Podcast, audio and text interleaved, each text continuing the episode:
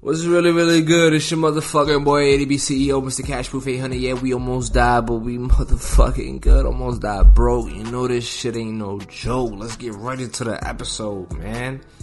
The World Economic Forum is a meeting amongst billionaires such as Klaus Schwab and George Soros. If you guys know who the fuck they are, then you know what I'm about to get into. You know what I'm about to get into. These motherfuckers run the world. And I seen a clip on YouTube about some of the stuff that they were saying at this meeting amongst a bunch of, not normal people, not just people listening, a bunch of people who have the power to actually do something. They are in a meeting amongst billionaires. And any one of these billionaires may take any one of these ideas and be like, you know what? I like that. And they may run with it. And they may actually do some crazy, evil, controlling shit. So one of the things that was said that I can just remember, because I don't have any notes. I don't have anything. I'm just, I just press record. And this is something that I remembered off the top of my head. And I just said, you know what? Fuck it. Let's run with it. So one of the things that I remember that was said was that they have this new technology that they can now track the carbon footprint of everyone, right? So this doesn't mean just, they're tracking the food that you eat, but when you eat it, where you are, your heart rates, all this type of crazy bio fucking shit that, that is personal, that you shouldn't, not that you shouldn't give them permission to, maybe use, but you should have the freedom to do that, You should be able to opt out of that shit. But they're thinking of using technology that will track us on a different level never seen before. And this is very concerning. I need you guys to go look this up. World Economic Forum. And there's a clip on Fox 25 or Fox News where he talks about, and I think Rand Paul was in it, where he talks about this crazy New World Order type meeting that they had, where they literally would talk about controlling the future and having the most control. I believe it was George Soros who said literally in the meeting that our civilization would not survive. Like, bro, aren't you a part of that, motherfucker? Like, what are you talking? He talks like he's a alien or some shit. Like, he talks like he's not one of us. You know what I mean? But the dude is on his way out. Who knows how much longer he has. It could literally be today.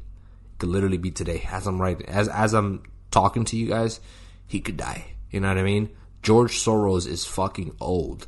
So, that might be the reason why he's talking like that, because he doesn't really consider himself as part of civilization or society anymore. You know what I mean? But as sad as that sounds, it's the truth. A lot of these people don't even consider themselves as a part of civilization or society because they are so well, ahead of us financially that they could lose 20 times and be 20 times richer than any of us. You know what I mean? More than that. 20,000 times more richer than us. You know what I mean? And they can lose 20,000 times and still be richer than us. Like, that's how rich these people are. They could lose a leg. They could lose both legs and lose their jobs, right? They can all lose their jobs and still be richer than us because they have passive income, they have cash flow, they don't have, stated income, they don't have paychecks, they don't have any of this shit. They have real estate, they own land, they own, things that generate them passive income, so they could literally die and still be richer than us, you know what I mean? So they don't consider themselves as part of civilization. So they have these crazy meetings, and this meeting just happened. And it's real concerning, man. I feel like people feel so hopeless that they don't care. And that may be the truth. It's like I can't really blame anyone, because it is like, what the fuck are we going to do? What do you want us to do? Like, what do you expect us to do? And to be honest with you, I don't know. I just like to talk about it, but it's crazy and fascinating at the same time to really think and really just, wow, these people are really trying to control an entire planet.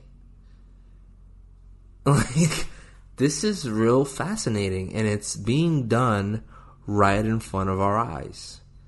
People, like, see it and they hear it, but instead they choose to fight against it and call us conspiracy theorists. But what's real disappointing is that this harms all of us, you know? Like, we're the ones that are going to suffer. They're not going to suffer. They're billionaires. They're not going to suffer. We're the ones that are going to suffer. So what use is it to call us conspiracy theorists? What use is it to you to just deny the things that we are saying that will actually be in your benefit? Because us calling out billionaires who are corrupt and evil works in your benefit. You know, it's like two sides fighting against the same thing, but they don't realize it. It's like the Republican side is all conspiracy, and yeah, these billionaires control the world, and they're all about control and this and that. And then the blue side is like, yeah, these fucking billionaires, they never pay taxes, we fucking hate them, and da-da-da-da. It's like, bro, we're fighting the same shit. But you know what gets it all confusing is that the red side is in favor of capitalism. So the red side isn't actually concerned with taxes, because they know that the tax law has loopholes in it that a lot of these rich people don't tell the average person, right? Because, I mean, that is how they're rich, right? So Republicans understand tax laws, so they know, okay, that's not going to be our argument. Taxing the rich is not going to be our argument. But we can say something like, they're controlling the world and they're making vaccines that are going to kill us and whatnot. It's the same argument. We both hate rich people, but we hate them for different reasons. And it's weird. It's so weird. I don't know what we're going to do, but on Joe Rogan with Jordan Peterson, I believe I believe that's his name.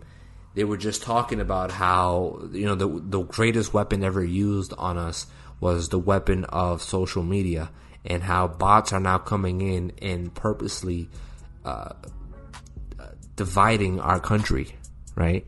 And that is the way that they're going to take down America, is by turning us against each other.